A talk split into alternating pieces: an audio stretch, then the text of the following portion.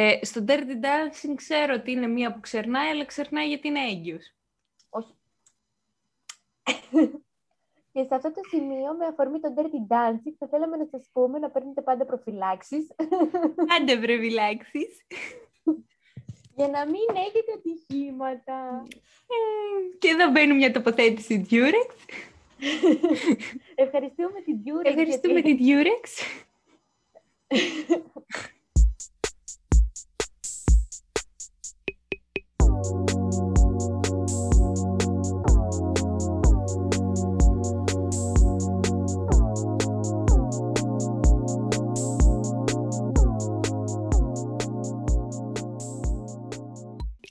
Καλημέρα, καλησπέρα, ανάλογα στην ώρα που μας ακούτε. Καλώς ήρθατε σε άλλο ένα επεισόδιο Τσάκας. Σήμερα λοιπόν θα τιμήσουμε την Παγκόσμια ημέρα χορού. Έχουμε 5η, 29 Απριλίου, αλλά εμείς το γύρισαμε λίγο πιο νωρίς. Σήμερα έχουμε μαζί μου μία special guest, τη Γιώτα. Γεια σου Γιώτα. Καλησπέρα στους podcastιώτες και στις podcastιώτησες. Θα με ρωτήσετε τώρα γιατί διάλεξα τη Γιώτα. Η Γιώτα γενικώς είναι ένα άτομο που μου συστήθηκε για κάνω χορό, είμαι η Γιώτα. Υπερβολική, υπερβολική. Ε, οπότε, Γιώτα μου, για πες μας για αυτή την εμπειρία στο χώρο του χορού. Λοιπόν, κοίτα, η αλήθεια είναι ότι όντως θα μπορούσα να μιλάω αρκετές ώρες για το χορό. Θα επιλέξω να μην το κάνω. μην γίνει κουραστικό όλο αυτό. Ε, η αλήθεια είναι ότι ο χορός μπήκε στη ζωή μου σε μικρή ηλικία. Ξεκίνησα με Latin, για όσους γνωρίζουν. Στη συνέχεια έχω περάσει από πάρα πολλά είδη χορού. Ε, αυτά. Δηλαδή, από μικρή είπες, μαμά θέλει να με γράψει χορό ή σε πήρα από το χεράκι και σε πήγε αυτό το κλασικό, θα σε πάω μπαλέτο, γιατί είσαι κοριτσάκι. Κοίτα, από μικρή ήμουν το νούμερο της οικογένειας. Ήμουν το παιδί που σήκωναν στα τραπέζια για να χορεύει και να γελάνε όλοι από κάτω. Ε, οπότε από μικρή σχετικά οι γονείς μου διέκριναν μία έφεσή μου προς αυτό το κομμάτι. Συζητήθηκε. Θα μου πεις τώρα τι μπορεί να συζητήσει με ένα πεντάχρονο. Έχεις δίκιο. Παρ' όλα αυτά είχα τη θέληση από μόνη μου να πάω. Εντάχθηκα σε μία ομάδα χορού και στην πορεία κατάλαβα ότι μου αρέσει αρκετά και έμεινα σε αυτό. Έμεινα λίγα παραπάνω χρόνια βέβαια, αλλά εντάξει. Έμεινες για πάντα στο Latin ή άλλαξες μετά στη ε, χορού Κάποια στιγμή τα πήγα συνδυαστικά, δηλαδή έκανα και Latin, μετά κάτι παρακολούθησα κάποια τμήματα hip hop που είδα hip hop R&B, το οποίο είδα ότι μου άρεσε. Πήγα και λίγο στο R&B εκεί, Έχω περάσει από όλα τα είδη που μπορεί να φανταστείς. Δηλαδή, έχω κάνει και αργεντίνικο τάγκο και σύγχρονο και οριεντάλ έχω κάνει, με τεράστια επιτυχία αυτό. Ε, έχω κάνει, αυτή τη στιγμή είμαι σε μια ομάδα χορού. Ε, hip hop χορεύουμε, street dance ε, με, και έχουμε στόχο τους διαγωνισμούς. Λόγω COVID βέβαια λίγο μας το έχουν κόψει, αλλά εντάξει, θα επανέλθουμε. Μάλιστα. Κοίτα, εγώ θα πω ότι μου έχεις δείξει βιντεάκια από το συγκεκριμένο κομμάτι που κάνεις τώρα, το στυλ χορού. Δεν το ήξερα, να πω την αλήθεια. Και είναι κάτι όντως εντυπωσιακό. Είναι αρκετά εντυπωσιακό. Είναι δηλαδή από τους χορούς που, αν με ρωτήσεις, τα περισσότερα χρόνια της ζωής μου έκανα Latin. Αλλά το hip hop γενικά και το σύγχρονο ε, τα κατατάσσω στα αγαπημένα μου είδη χορού. Ε, είναι αρκετά εντυπωσιακό. Συνδυάζει πολλά είδη χορού μέσα, όλα η κινησιολογία είναι... είναι.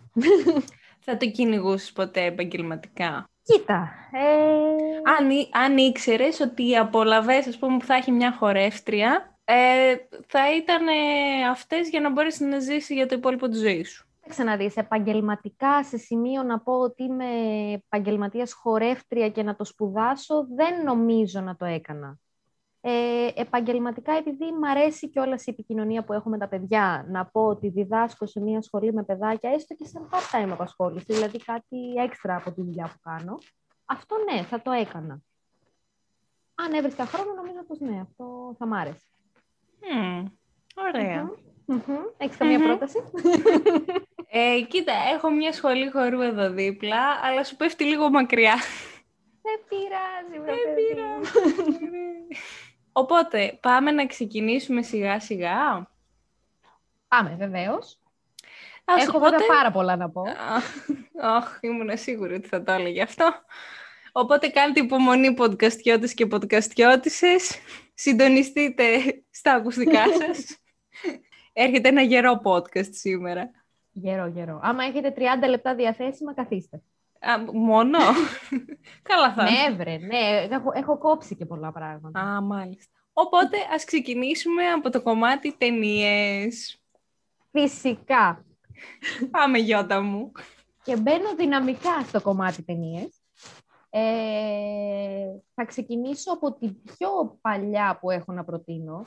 Είναι το αγαπημένο σε όλους μας Dirty Dancing, στο οποίο... Μ' αρέσει να σε βλέπω να χορεύεις, Αλκιόνι. Έτσι. Λοιπόν, τι είναι το Dirty Dancing; Είμαστε σε καλοκαιρινή περίοδο. Μας δείχνει μια 17χρονη, τη Francis, η οποία ερωτεύεται τον καθηγητή χορού στο θέρετρο που διαμένει για τις διακοπές της. Ε, κοίτα, είναι μια κλασική αισθηματική ταινία που όλοι φαντάζομαι έχουμε δει το, τη κλασική σκηνή χορού που βγαίνουν στην πίστα με τον ε, Patrick Swayze και χορεύουνε. Ε, ναι.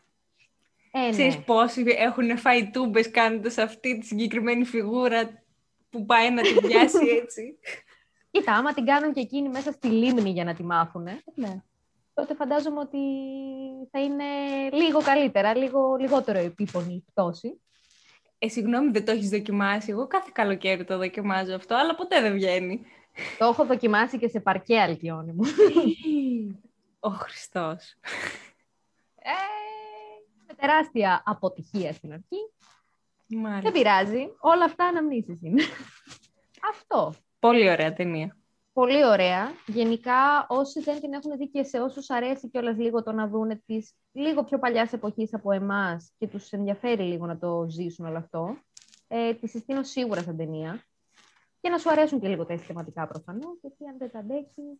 Οπότε Dirty Dancing, πρώτη μας επιλογή. Ακριβώς.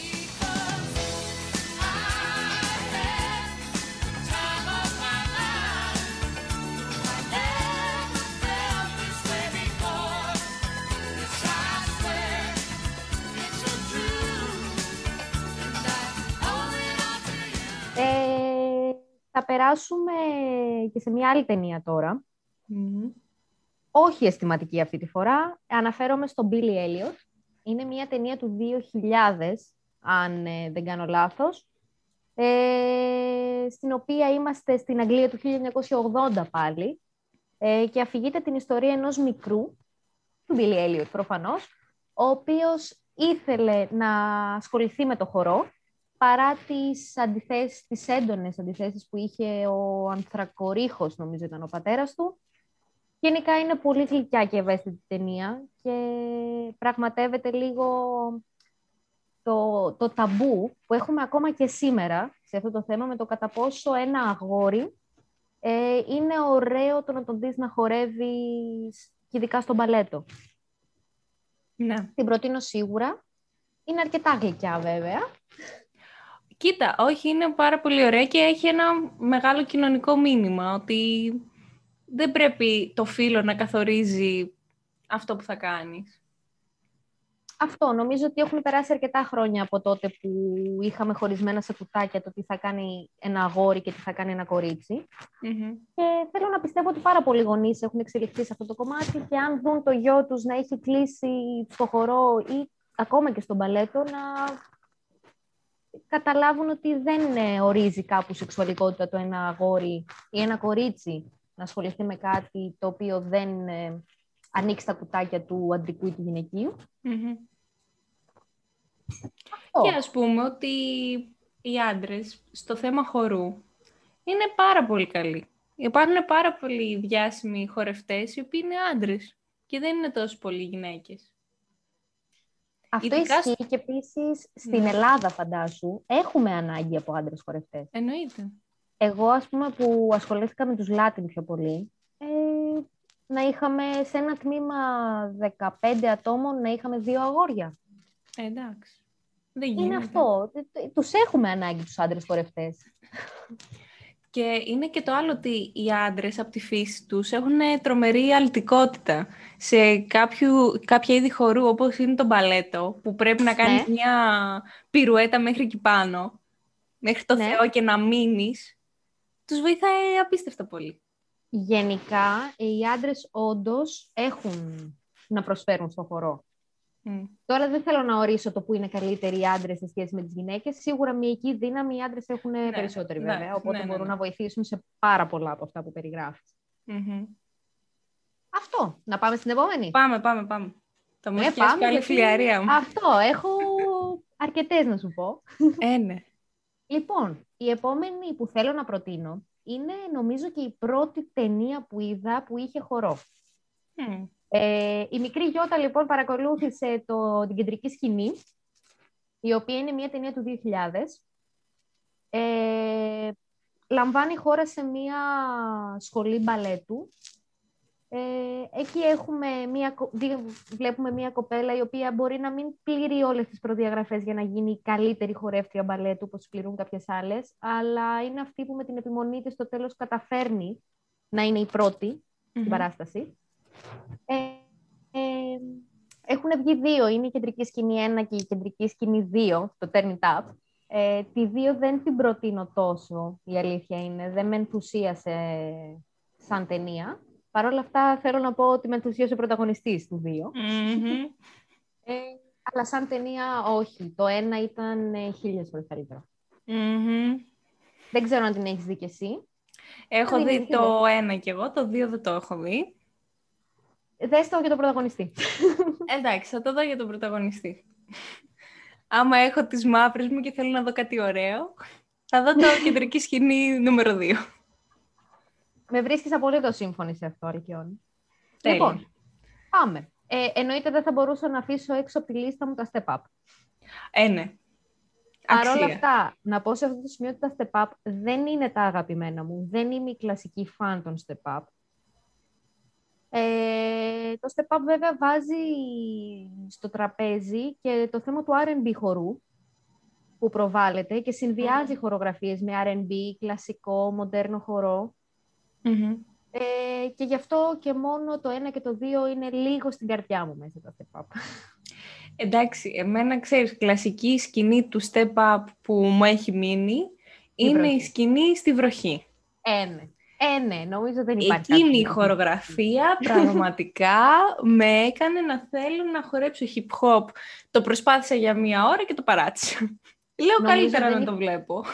Δεν υπάρχει άνθρωπος που δεν λατρεύει αυτή τη σκηνή και δεν έχει δοκιμάσει να την αναπαραστήσει. Ακριβώς. Ε, μην, νομι... μην νομίζεις βέβαια ότι μέχρι και εμείς είχαμε επιτυχία στο να αναπαραστήσουμε κάτι τέτοιο. Αλλά το προσπαθήσαμε κι εμείς, εντάξει. Η, η προσπάθεια μετράει, παιδιά. Αυτό ακριβώς. Τέλεια. Λοιπόν, θα σε πάω στην επόμενη ταινία. Μμμ. Βλέπεις, έχω τον ασταμάτητο. Τώρα, εδώ μιλάμε, Ε, έχεις φ- γλιστρίδα έχεις φάει, κορίτσι μου. Και δεν έχω είναι τώρα. αφαιρέσει και πάρα πολλές από τη λίστα μου. Ω, εντάξει. Δεν γινόταν. Λοιπόν, η επόμενη είναι ρομαντική κομμεντή. Είναι το Shall We Dance. Τη λατρεύω. Τη λατρεύω. Με το Richard Τέλεια. Gere Τέλεια. και τέλεια. την ε, θεά Jennifer Lopez, εντάξει. Ε, Τέλεια. λοιπόν, ε, ουσιαστικά η συγκεκριμένη ταινία δείχνει τον Richard Gere να είναι ένας άνθρωπος ο οποίος ήταν ένας ε, οικογενειάρχης, ε, στη ρουτίνα του βαριεστημένος, ο οποίος ξεκινάει μαθήματα χορού για να ξεφύγει λίγο από αυτή τη ρουτίνα.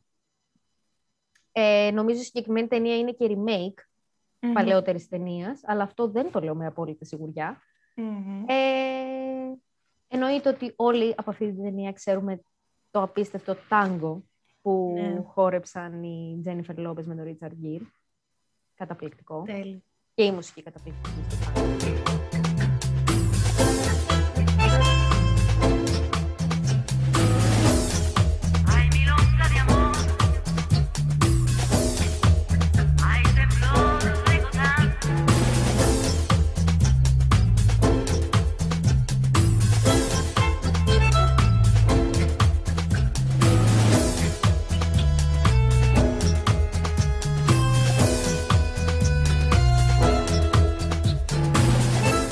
Περάσω στην τελευταία. Για πάμε. Καλά πήγε. λοιπόν, και πάμε στην τελευταία, η οποία είναι και η πιο πρόσφατη. Είναι το Black Swan. Ε, σας πάω σε ένα εντελώς διαφορετικό κλίμα τώρα. Το Black Swan βγήκε το 2010 και αυτή τη φορά αναφερόμαστε σε ένα ψυχολογικό θρίλερ, κατ' εμέ καταπληκτικό εξε, ψυχολογικό θρίλερ όμως, ε, με την Natalie Portman να έχει τον βασικό ρόλο. Μμμ. Ε, η ταινία αφορά μία μπαλαρίνα, η οποία πρέπει να αποδείξει σε έναν καλλιτεχνικό διευθυντή ότι είναι η κατάλληλη για να παίξει στη λίμνη των κύκλων που ανεβάζει. Μμμ. Και γενικά η όλη ταινία πραγματεύεται το...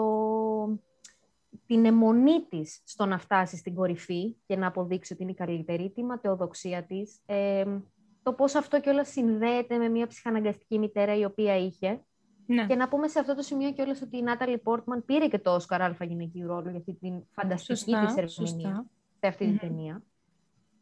Ε, σίγουρα την προτείνω ανεπιφύλακτα. Αν ε, αντέχετε λίγο πιο, ψι- όχι θρίλερ το καθ' αυτού θρίλερ, είναι πιο ψυχολογικό. Αν αντέχει το στομάχι σας κάτι τέτοιο, την προτείνω σίγουρα. Και έψαχνα ένα ψυχολογικό θρίλερ και τώρα με βοήθησες πάρα πολύ. Ε, νομίζω πρέπει να γυρίσει, να το δεις οπωσδήποτε. Δεν το Να το έχω δεις, δει, είναι παιδιά, το φανταστικό. ξέρω. Είμαι απαράδεκτη γι' αυτό, αλλά αλήθεια δεν το έχω δει. Παίζει να είσαι η μόνη του Ε, μεταξύ. Είμαι λίγο χέστης, εντάξει. Όχι, ε, αξίζει πάρα πολύ σαν ταινία. Και γενικά όλο αυτό που πραγματεύεται με τη ματαιοδοξία, με την αιμονή να φτάσει κα- κάποιος στην κορυφή, ειδικά όταν μιλάμε για χορευτές επαγγελματικού επίπεδου, είναι Μμμ. κάτι που υπάρχει. Όντως υπάρχει. Ναι, έχεις δίκιο. Καλά, αυτό με τις σκληρές δίαιτες, με τις ατέλειωτες προπονήσεις, είναι κάτι που το έχει ο χορός, άμα θέλεις να το πάρεις πολύ σοβαρά και ζεστά. Και να πω και σε αυτό το σημείο ότι έχει και ένα άλλο, φύγει ένα άλλο ζήτημα η συγκεκριμένη ταινία για το κατά πόσο η Νάταλι Πόρτμαν, ο, ο χαρακτήρας της, Μμμ. ε, έχει αυτό που έχει επειδή η μητέρα της είχε την επιθυμία να κάνει αυτό που θέλει να κάνει η κόρη της. Προβάλλει τις επιθυμίες της στην κόρη της. Α, Και κατάλαβα. αυτό είναι ένα ζήτημα που θίγει αρκετά... Ναι.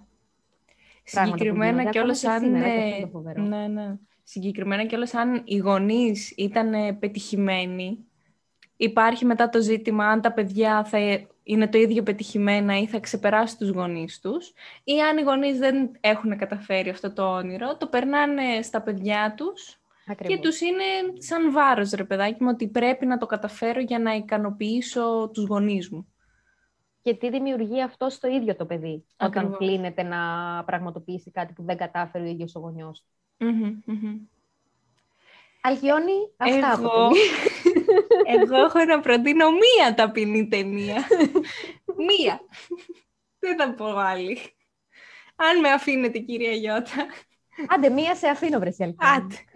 Εγώ έχω να προτείνω μία ταινία που είναι το Take the Lead του 2006 με τον ένα και μοναδικό Αντώνιο Μπαντέρας. Δεν γινόταν να λείψει ο συγκεκριμένος άνθρωπος από χορό. Α, όχι. Έχεις δίκιο. έπρεπε να υπάρχει, ε, που η υπόθεση της ταινίας μας έχει να κάνει με έναν ε, καθηγητή χορού, ο οποίος πηγαίνει σε ένα σχολείο, το οποίο έχει, είναι στις φτωχογειτονιές, εγώ θα το πω. Οπότε υπάρχει μεγάλη εγκληματικότητα, επιθετικότητα, όλα αυτά. Και φτιάχνει μία ομάδα χορού, Α, και συγκεκριμένα είναι τα άτομα τα οποία μπαίνουν σε τιμωρία. Οπότε πρέπει να κάτσουν μετά το σχολείο κάποια ώρα σαν τιμωρία που τους έχουν επιβάλει καθηγητές.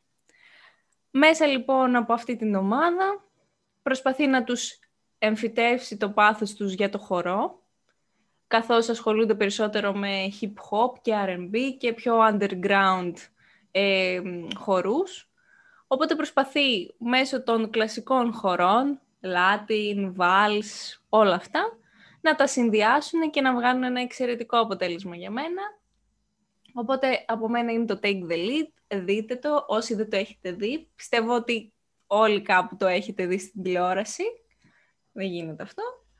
Οπότε εγώ θα προτείνω αυτή την ταπεινή ταινία. Γιώτα μου, συμφωνώ εσύ την πάντως. έχεις Συμφωνώ, δει; συμφωνώ. Την έχω δει, συμφωνώ. Ε, εξαναγκάστηκα να βγάλω αρκετές από τη λίστα μου. Γι' αυτό δεν την, δεν την είπα. Μμμ. Τη συνιστώ κι εγώ, είναι όντως πάρα πολύ καλή ταινία. Και ο Χαίρομαι. Αντώνιο, εντάξει, εννοείται ότι δεν θα έπρεπε να λείπει από λίστα ταινιών με χορό. Ε, ναι. Μπορεί να είναι κοντός, αλλά... Ω, δεν παίζει ρόλο, ρε, εσύ, σιγά. Ε, όχι, το Γιατί; λέω για μένα. Ας πούμε που είμαι 1,80, δηλαδή δεν θα γίναγα... Καλά, θα, εμάς γι- θα όμως- γίναγα να κοιτάξει τον Αντώνιο Μπαντέρας, αλλά λυπάμαι, Για εμάς όμως Αντωνάκη με μου. το 1,60. ε, είναι ό,τι πρέπει ο Αντώνιο. Μμ. Εγώ θα του έλεγα συγγνώμη, Αντωνάκη μου, από εδώ είναι η γιώτα μας. Καλό ναι. κορίτσι, Καλό κοντό κορίτσι. κορίτσι. Έτσι. Τώρα κανονικά μπαίνουμε στο κομμάτι που προτείνουμε σειρές. Αλλά τι Μμμ. αποφασίσαμε, Γιώτα; Λοιπόν, η αλήθεια είναι ότι δεν έχουμε κάποια σειρά να προτείνουμε. Μμ. Ούτε εγώ προσωπικά έχω παρακολουθήσει κάποια σειρά με χορό η οποία να ήταν αξιολογή και να ήθελα να την προτείνω. Κυκλοφορεί μία στο Netflix. Μμμ. Θυμήσέ μου λίγο τον τίτλο, ρε Σελβιό. Ε, λέγεται Tiny Pretty Things. Έχει ξεκινήσει τώρα το 20. Έχει βγει μία σεζόν με 10 επεισοδιάκια. Α, Ναι, αλλά πρέπει κάποια στιγμή να κάτσω να την παρακολουθήσω. Η αλήθεια είναι ότι από όσα έχω ακούσει, λίγο με έχουν αποθαρρύνει. Αλλά κάποια στιγμή Ναι. θα το κάνω, νομίζω. ναι, και εγώ δεν άκουσα τις καλύτερες κριτικές. Εντάξει, είδα το τρέιλερ, δεν με συγκίνησε.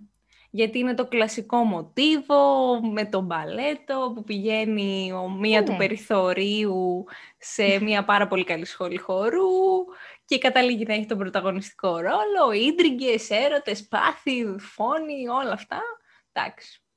Ε, ναι, αυτό. Δηλαδή είναι ένα μοτίβο που όλοι ξέρουμε, όλοι έχουμε παρακολουθήσει. Ε, δεν κρύβω κιόλας ότι σε κάποια από τις ταινίες που πρότεινα αυτό είναι και πάλι το μοτίβο. Μμ. Ε, αλλά Όχι, όχι, Γιώτα μου, πολύ ωραίες ταινίες πρότεινες. Α, δεν μπορώ να πω. Οπότε Το πάμε κομμάτι. τώρα στο κομμάτι του βιβλίου. το οποίο κομμάτι του βιβλίου το αφήνω εξ ολοκλήρου σε σένα, Αλκιόνη. Δεν ξέρω τι να προτείνω. Πάμε να Λοιπόν. ακούσουμε λοιπόν τη φίλη μας την Αλκιόνη. Σε ευχαριστώ που μου δίνεις το πάτημα στην εκπομπή μου. Καλέ, φυσικά. Σαν το σπίτι σου, μην, μην νιώσεις άβολα. λοιπόν, εγώ έχω να προτείνω ένα κλασικό παραμύθι του Hans Christian Andersen. Πώ- Πώς τον είπα έτσι το Hans Christian Andersen; Δεν πειράζει. Ναι. ε, Του Και Hans, λέγεται του τα Christian, κόκ- του Άντερσεν. του Άντερσεν ακριβώς. Και λέγεται «Τα κόκκινα παπούτσια». Μπορεί, μπλα. μπορεί πολλοί από εσάς να το έχετε δει σε ταινία, αλλά εγώ το είχα διαβάσει σε βιβλίο και συγκεκριμένα είναι ένα παραμυθάκι. Πόσο παραμύθι όμως μπορεί να έχει ο Άντερσεν, καθώς όλα τα παραμύθια έχουν και μια σκοτεινή πλευρά. Η υπόθεση της, ταιν... της ταινίας πηγαίνω να πω. Η υπόθεση του βιβλίου μας λοιπόν έχει να κάνει με ένα ορφανό κοριτσάκι το οποίο υιοθετείται από μια πλούσια γιαγιάκα και ζώντας πάρα πολύ δύσκολα ως ορφανή της κάνει δώρο η καινούρια της μητέρα ένα ζευγάρι παπούτσια και έχει να επιλέξει ανάμεσα στα κλασικά ζευγάρια μαύρα παπούτσια και σε ένα πάρα πολύ ωραίο ζευγάρι κόκκινα παπούτσια. Ε, το κοριτσάκι εννοείται ότι θα μπώνεται από την ομορφιά των κόκκινων παπουτσιών και επιλέγει τα συγκεκριμένα. Ωστόσο, η νέα της μητέρα, η μητριά της, της λέει ότι αυτά τα παπούτσια θα μπορείς να τα φοράς τις υπόλοιπες μέρες εκτός από την Κυριακή όταν πηγαίνεις στην εκκλησία. Γιατί το θεωρούν μεγάλη ασέβεια να πηγαίνεις με κόκκινο παπούτσι στην εκκλησία. Ωστόσο το κοριτσάκι δεν την ακούει την πρώτη φορά και πηγαίνει στην εκκλησία με τα κόκκινα παπούτσια και δεν συμμετέχει στους ύμνους, ούτε στην προσευχή, κοιτάει, χαζεύει συνέχεια τα κόκκινα παπούτσια της. Μετά από λίγο συναντάει έναν τυχαίο στρατιώτη, ο οποίος της λέει «Μα αυτά τα παπούτσια είναι ιδανικά για χορό». Καθώς περνάει ο καιρός, η μητριά της αρρωσταίνει και είναι ετοιμοθάνατη. Ωστόσο, την ίδια περίοδο γίνεται μια χωροεισπερίδα, που το κοριτσάκι μπαίνει στον πειρασμό να πάει.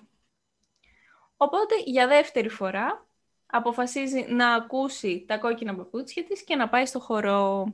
Καθώς πηγαίνει στο χορό, βλέπει τους, όλους τους υπόλοιπους να χορεύουν και ξεκινάει να χορεύει. Τα κόκκινα παπούτσια δεν την αφήνει να σταματήσει να χορεύει. Συνέχεια χορεύει, όλη την ώρα χορεύει, δεν μπορεί να σταματήσει να χορεύει. Τα παπούτσια την οδηγούν έξω από την πόλη, σε ένα σκοτεινό δάσος, όπου εκεί πέρα υπάρχει ένας δίμιος. Και ζητάει τη βοήθειά του έτσι ώστε να της βγάλει τα παπούτσια. Και αντί να της τα αφαιρέσει, της κόβει τα πόδια. Είναι ένα αρκετά ανατριχιστικό βιβλίο. Ουσιαστικά, εγώ αυτό που έχω καταλάβει και το νόημα του συγκεκριμένου βιβλίου είναι να μην αφήνουμε τα πάθη να μας παρασύρουν και υπάρχουν γενικώς διάφορες απολαύσεις στη ζωή, οι οποίες καλό θα είναι να γίνονται μέχρι ένα βαθμό και να μην επηρεάζουν τόσο πολύ την υπόλοιπη ζωή μας. Μπορεί να μας θυμίζουν τα κόκκινα παπούτσια κάτι άλλο που μας έχει γίνει μονή, ας πούμε το φαγητό. Να μην σταματάμε να τρώμε. Γιώτα. Τι; Ναι, είναι αυτό ένα, ένα ηθικό ειδικό δίδαγμα. παιδικό παραμυθάκι. Είναι ένα απλό παιδικό παραμυθάκι. Νανουριστικό για να κοιμηθείς ήσυχος και να δεις γλυκά όνειρα στον ύπνο. σου. Ακριβώς. Αυτό. Είναι ότι είναι ευχάριστο, δεν σου προκαλεί εφιάλτες. Όχι προφανώς. Θα πάνε τα μικρά τώρα παιδάκια να- Πεντάχρονο; Τώρα θα πάει το μικρό το παιδάκι να δει κόκκινο παπούτσι, που συνήθως τώρα το Πάσχα τους παίρνουν, ξέρεις, τα κόκκινα τα παπουτσάκια, τα πασχαλινά. Θα δει κόκκινο παπούτσι και θα βάλει τα κλάματα. Έχουμε καταστρέψει μια παιδική ψυχή αυτή τη στιγμή. δεν πειράζει, μωρέ, δεν πειράζει. Εντάξει, απλά σκέψω ότι όντως αυτά τα παιδιά κάποια στιγμή θα, κλει... θα... Όχι, θα κληθούν. Θα πάνε χορό. Και αν τα παπούτσια του χορού τους είναι κόκκινα, Την κάτσαμε. τρέχα κυνήγησέ τα κι εσύ. Ε, ναι. Αυτό μην που είπα στην κυνηγάνε από αρχή, ότι θέλω να γίνω δασκάλα χορού, άστο. Άμα διαβάζουν αυτά τα παραμύθια, άστο. Καήκαμε. Θα κλείσει όχι μόνο η σχολή χορού, καθώς επίσης και όλες οι υπόλοιπες σχολές, σχολές χορού στην Ελλάδα. θα κυνηγάω παιδάκια για να τα Έτσι. πείσω να βάλουν παπούτσια. Έτσι, έτσι, έτσι, έτσι. ακριβώς. Αυτά λοιπόν για το βιβλίο μας. Πολύ ωραία. Και πάμε αισίως, Αχ, μετά από τόσες ταινίες που προτείναμε. Άμα θέλετε να ακούσετε και μία μουσικούλα έτσι. μία. Α, sorry. Α. Άντε. Πόσες θα πούμε Γιώτα μου σήμερα; Εντάξει τώρα, κοίταξε να δεις. Ε, η μουσική είναι χορός. Ο χορός είναι μουσική. Δηλαδή, δεν Καταστραφήκαμε μπορείς- δηλαδή. Εγώ δεν ήθελα να το θέσω έτσι.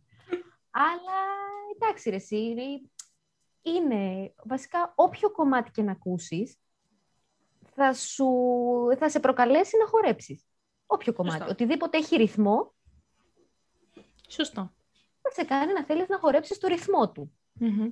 Ε, το πρώτο πρώτο κομμάτι που θέλω είναι και ένα από τα αγαπημένα μου. Ε, fun fact, το κινητό μου το έχω στο αθόρυβο νομίζω από το 2012. Δεν έχει βγει, αλλά παρόλα αυτά από το 2012 αυτός είναι ο ήχος κλήσης μου. Τέλεια. Μπορεί να μην τον ακούω ποτέ, αλλά αυτός είναι. Αλλά άμα Ε, χτυπήσει θα ξέρεις ότι είναι αυτός. Αυτό. Είναι ένα από τα αγαπημένα μου κομμάτια γενικά. Είναι του Σαντάνα, δεν γινόταν να λείπει ο Σαντάνα, από Παγκόσμια Μέρα Χορού. Και είναι το Smooth. Το Πω. Smooth είναι τσάτσα.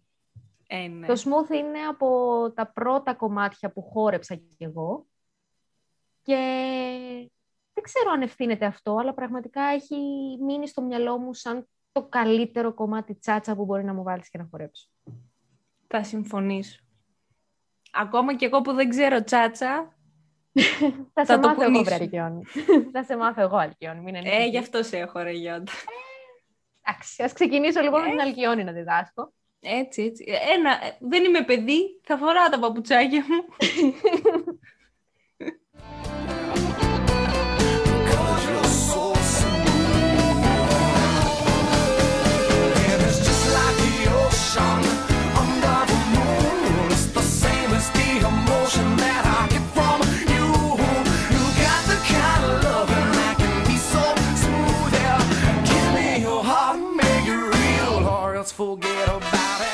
Λοιπόν, το επόμενο ε, είναι από Moulin Rouge, το El Tango de Roxanne.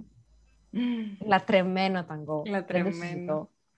Ε, είναι, είναι όντως ένα από τα κομμάτια που έχω χορέψει και γι' αυτό κιόλας δεν ξέρω αν το έχω συνδυάσει τόσο θετικά στο, στο μυαλό μου επειδή το έχω χορέψει. Μμμ. Αλλά πραγματικά σαν ρυθμό, σαν συνέστημα είναι από τα καλύτερα. Τα Το συμφωνώ. συστήνω σίγουρα. Πίστεψε με Ε, ότι και εγώ για αυτό το κομμάτι κάθισα να μάθω τα βήματα του τάγκο. Ποιο τάγκο Αλκιόνι, του ευρωπαϊκού ή του αργεντίνικου; Αυτό που έλεγε μέσα στο, στην ταινία. Α, Έγραψα El Tango de Roxanne από Moulin Rouge, ε, βήμα, βήματα, steps και το, αυτό μου έβγαλε. Τώρα τι είναι, ευρωπαϊκό είναι, αργεντίνικο είναι, θα σε γελάσω. Ε, νομίζω στο συγκεκριμένο είναι ευρωπαϊκό. Ξέρεις, είναι Αλλά που δεν το πάει θυμάμαι μπροστά, σίγουρα. πλάγια, πίσω. Ε, το ευρωπαϊκό πρέπει να είναι. Ε, Ε, θα σε μάθω λοιπόν και το αργεντίνικο Αλκιόνι. θέλω, θέλω, θέλω. Για να το, Το οποίο χορεύουμε με τον αργεντίνικο Αντώνη. τάγκο είναι πραγματικά μία έκρηξη. Τίποτα άλλο, μία έκρηξη. Μμ.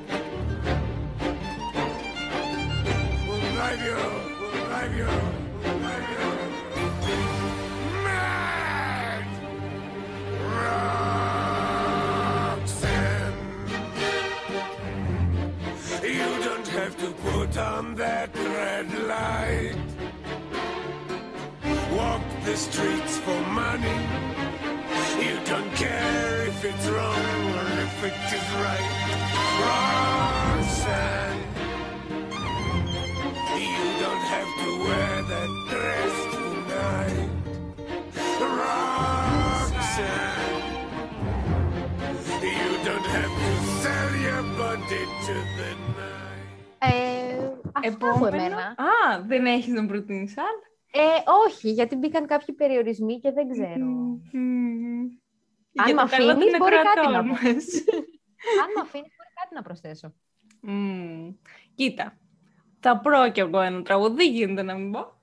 Εννοείται. ναι. λοιπόν, ε, έλεγα πριν να προτείνω το, δεν το θυμάμαι, Το.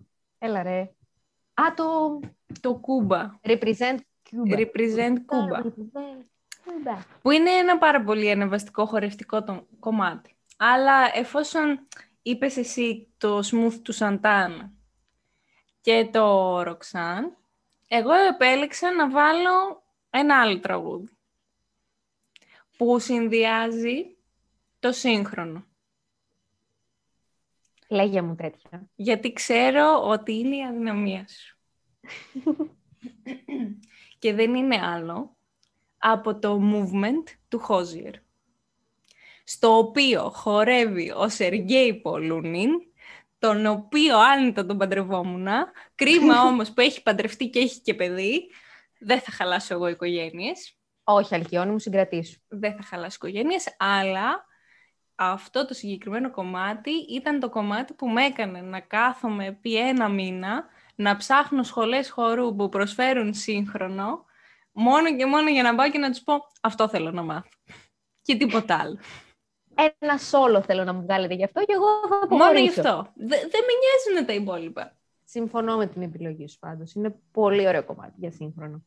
Ένα. Όπως πολύ ωραίο είναι, να το πω, Άντε, πες το. Έλα και το Lovely από την Billie Eilish. Είναι πάρα πολύ ωραίο κομμάτι για να Μμμ, χορογραφεί. Ναι, ναι, συμφωνώ. Οπότε, από ό,τι καταλάβατε, το έχουμε γυρίσει σε ραδιοφωνική εκπομπή. Αλλά δεν πειράζει. Τα copyrights να είναι καλά. Έλα, πάλεψα να μην το κάνω. Πάλι καλά ρε εσύ, που δεν έχει πέσει ακόμα λογοκρισία στα podcast και δεν μου το έχουν κατεβάσει. Μην ανησυχείς, δεν θα γίνει κάτι τέτοιο τώρα. Θα βάλεις εσύ ε, τα όχι μέσα. τώρα, σε θέμα με το χορό να μας το Ε, έχουν όχι κιόλας. Ε, όχι. Θα περιμένουν λίγο. Θα βάλω εσένα ρε, έτσι και το κατεβάσουνε. Θα πας εκεί πέρα σου πλακώσει το ξύλο όλους. Α, νόμιζα να, χορε... να τραγουδάω, γιατί αυτό δεν θες πραγματικά να το κάνεις. Ε, ο- ε, αν είναι θα πάρουμε έναν επαγγελματία, πληρώσουμε κάτι παραπάνω, η παραγωγή. Θα μπουν και χορηγοί. Θες να γίνεις μέτοχος; Σκε- Πες μου τι ποσοστό θέλεις. Ε, δώσε μου αν είναι... Δεν θέλω πολλά. Το 30% με καλύπτει. Τι λες, μπορεί. θα μας βάλουν μέσα μετά. Τέλος Άντε. πάντων, το συγκεκριμένο podcast δεν ε, χρηματίζεται. Ούτε γενικώς παίρνω, παίρνω εγώ κάτι η Γιώτα για να κάνουμε τη συγκεκριμένη εκπομπή. Νομίζω το Netflix βέβαια θα μου είχε κάνει άγαλμα αυτή τη στιγμή. Ισχύει. Θα Το έπρεπε έχεις να εκθιάσει κάνει- λίγο. Ε, ναι. Τι να κάνω, ρε εσύ μου, αυτή την πλατφόρμα έχω κι εγώ την νόμιμη. Όλα τα άλλα. Τα- Στα άλλα ας μην αναφερόμαστε. όχι, όχι, όχι. Ας Έτσι. πούμε για Netflix. Έτσι, έτσι, έτσι. Λοιπόν, ήμουν η Αλκιόνη. Ήμουν η Γιώτα. Ακούσατε άλλο ένα επεισόδιο Chuck Cast. Σήμερα τιμήσαμε την Παγκόσμια ημέρα χορού. Γιώτα μου, εύχομαι κάποια στιγμή να ανοίξουν όλες αυτές οι σχολές χορού και να μπορέσεις επιτέλους να πας να χορέψεις. Διαφορετικά, έλα από εδώ. Από τη Νέα Φιλαδέλφια έχουμε ένα ωραιότατο πάρκο. Όσο θέλεις, να κάτσεις να χορεύεις όλη μέρα.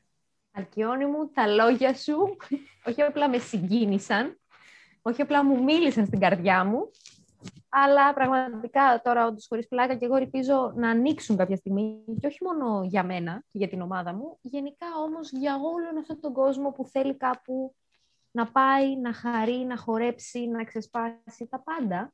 Ακόμα και το να βγεις έξω σε ένα μαγαζί να χορέψεις, είναι χορός. Έτσι. Ακριβώς. Πες τα. Μακάρι σύντομα Πες να τα ρε έχουμε Γιώτα, πιστεί πες τα έτσι. επιτέλους ένας άνθρωπος, πες τα. Όχι, όχι, Αλκιόνι μου. Εγώ αυτά τα αναγνωρίζω κανονικότατα σαν χορό. Έτσι Γιώτα μου. Μακάρι πολύ σύντομα όλοι να επιστρέψουμε στην καθημερινότητά μας. και ένα δάκρυ κύλησε. Μπορείτε να με, να μου στείλετε τα σχόλια και τις εντυπώσεις σας στο λογαριασμό μου στο Instagram, αλκιόνι κάτω παύλα σάρτς. Εννοείται βέβαια οτιδήποτε σχόλιο έχετε για τη γιοτούλα μας, μπορείτε να το στείλετε σε μένα και θα τις τα μεταφέρω. Εννοείται. Θα δεχτείς την κριτική, Γιώτα; Ε, δέχομαι την κριτική, είτε θετική είτε αρνητική. Άλλο ένα θετικό που μου έχει προσφέρει ο χορός είναι ότι εννοείται ότι σε όλη μου τη χορευτική καριέρα δεν πήρα μόνο θετικά ή μόνο αρνητικά σχόλια. Έχω μάθει να δέχομαι τα πάντα. Όλα καλοδεχούμενα. Έτσι, παιδιά. Ακριβώς. Οπότε, σας φιλούμε, σας χαιρετούμε και θα τα πούμε στο επόμενο επεισόδιο. Γεια σας, παιδιά!